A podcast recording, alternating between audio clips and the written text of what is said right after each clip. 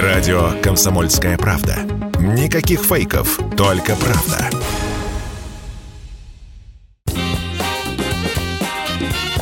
Был бы повод –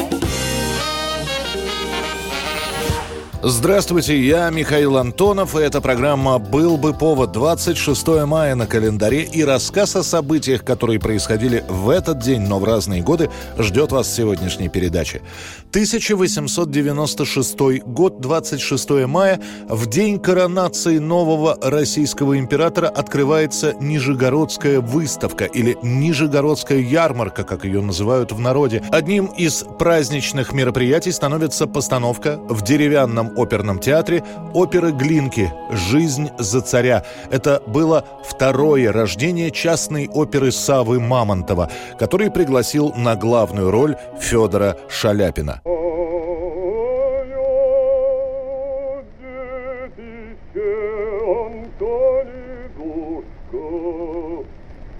Ты чуяла гибель мою. 23-летний Шаляпин был к этому времени уже зачислен в Мариинский театр, но судьбоносным стало для него именно сотрудничество с Савой Мамонтовым. Шаляпин, в силу своего юного возраста, тщательно загримированный, играет в Нижнем Новгороде и поет партию Сусанина. И в целом получает благосклонные отзывы публики. Правда, сама премьера омрачена другими событиями. На следующий день после выступления Шаляпина газеты выходят выходит со статьями о совершенно другом событии – о давке на Ходынском поле. Пытаясь получить бесплатные памятные наборы в честь коронации Николая II, толпа, сметая все на своем пути, ринулась к лавкам и сувенирам. Никто не ожидал столько. Народ боялся, что подарков на всех не хватит. Ринулись к вышкам, буфетам. Началась давка. Около двух тысяч погибших. Раненых не сосчитать. Тогда на Ходынке погибнет почти 1400 человек, еще полторы тысячи получат различные травмы. 1947 год, 26 мая. В СССР выходит указ, который отменяет существующую смертную казнь. Преподносится это все как проявление гуманности и человечности советской власти к преступникам.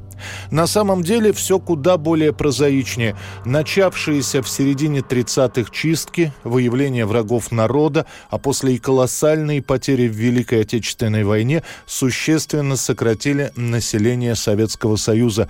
Людей, которые должны восстанавливать страну после гитлеровского нашествия, реально не хватает. В указе об отмене смертной казни появляется фраза «Применение высшей меры наказания больше не вызывается необходимостью в условиях мирного времени». Объясняется, все враги, вредившие советской власти и партии, выявлены и ликвидированы, так же, как и те, кто сотрудничал с фашистами. Еще года не прошло, как повешены Власов, Краснов и другие коллаборационисты. Изменникам русской земли позорная смерть. Теперь высшая мера наказания – это срок в трудовом лагере на 25 лет. Понятно, что в ГУЛАГе не все проживают этот срок. Смертность там огромная, хотя официальные цифры засекречены. Без смертной казни Советский Союз пробудет недолго, до начала 50-х годов, когда она снова будет возвращена в Уголовный кодекс СССР. Как же нам нужна смертная казнь, товарищ Сталин? Верните нам смертную казнь, пожалуйста. Знаю я, знаю. На днях верну вам смертную казнь. 1972 год. В 26 мая вся советская пресса продолжает освещать визит американского президента Ричарда Никсона в Советский Союз. Доброй воли выражают надежду, что визит американского президента в Москву может открыть новую эру в советско-американских отношениях. Ричард Никсон уже привез в подарок генсеку Брежневу Кадиллак Эльдорадо, посетил несколько мероприятий, а в этот день два лидера Советского Союза и США подписывают целый пакет документов о дальнейшем сотрудничестве. Подписано соглашение по продолжению оплаты Ленд-Лиза, который США поставляли в годы Великой Отечественной войны. Также Никсон и Брежнев договорились о совместной космической программе, которая через несколько лет превратится в полет «Союз Аполлона». В оставшиеся в Советском Союзе дни Никсон слетает на советском самолете в Ленинград и Киев, посетит службу в действующей баптистской церкви в СССР и даже зайдет на Черемушкинский рынок в Москве. 29 мая в заключительный день встречи Брежнев и Никсон еще один документ подпишут «Основы взаимоотношений между СССР и США». Этот документ установит 12 принципов взаимоотношения двух государств, в том числе принципы равенства и невмешательства во внутренние дела друг друга. В ходе их соглашения это практическое воплощение принципов мирного сосуществования государств с различными общественными системами, принципов, которые заключены в программе мира, принятой 24-м съездом КПСС. 1986 год, 26 мая. На советском телевидении первая ласточка перестройки, закрывшаяся в 1972 году, спустя 14 лет, снова собирает остроумных студентов, уже возродившийся КВН клуб веселых и находчивых. Кстати, а как там поживает прораб Фенькин? Прораб Фенькин на днях обещал вернуть стране случайно взятые повышенные обязательства. Официально в стране КВН не запрещен. Его исчезновение из телевизионного эфира в начале 70-х никак не объясняется. Знающие говорят, слишком много стали себе эти студенты позволять. Однако вечера клуба веселых и находчивых проходят по всей стране, и их никто не запрещает. Играют в школах, в институтах, на предприятиях. Это как бардовская песня. В эфире ее нет, а клубы существуют. И вот спустя год после прихода Михаила Горбачева к власти получено разрешение возродить КВН на телевидении. Этим занимаются бывшие игроки старого клуба веселых и находчивых Андрей Меньшиков и Борис Салибов. На роль ведущего снова зовут Александра Маслякова. Мы решили так, что э, в сегодняшней встрече, равно как и во всех последующих, э, членами нашего жюри э, будут люди, проявившие себя в КВН с неплохой стороны – на первый сезон возрожденного КВН решено пригласить шесть команд. Две московские из МИСИ и МХТИ. Три из разных городов СССР. Воронеж, Свердловск, Севастополь. И еще приглашают Одесскую университетскую команду. Старожилы, которые помнят еще старый КВН, относятся к идее возрождения со скепсисом. Дескать, раньше было и острее, и смешнее.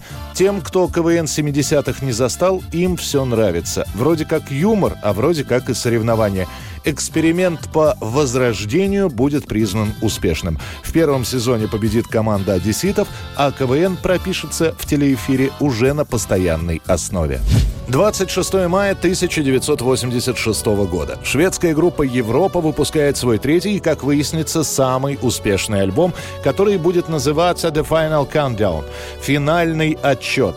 Три самых узнаваемых песни группы выходят именно на этой пластинке — баллада «Керри»,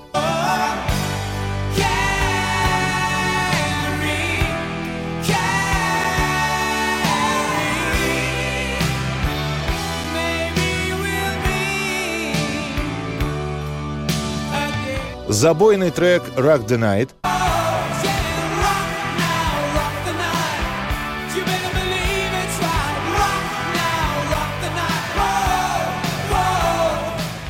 Ну а самым главным и популярным треком становится именно финальный отчет с запоминающейся мелодией, которая записывается сразу двумя синтезаторами.